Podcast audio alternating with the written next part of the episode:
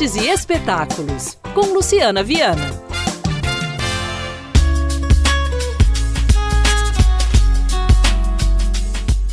As fascinantes histórias contadas em quase quatro décadas do estúdio Ghibli, um estúdio de cinema de animação japonês com sede em Tóquio. O estúdio já produziu vários curtas comerciais de televisão, filmes também, né, longas, e agora chegam ao Cine Santa Teresa até o dia 27 de janeiro. São 11 filmes em cartaz e são sessões únicas, tá? A mostra especial revisita o catálogo da produtora japonesa, tanto para resgatar clássicos indiscutíveis como Porco Rosso de 1992, quanto para rever produções mais recentes, a exemplo de As Memórias de Marne, de 2014. A abertura fica por conta do Castelo Animado, de 2004, um sucesso mundial, inclusive indicado ao Oscar. A história da jovem Sophie, que segue o castelo andante à procura de cura para uma maldição lançada por uma bruxa. Prestes a completar 20 anos, o filme ainda mantém-se atual na reflexão que provoca sobre autoestima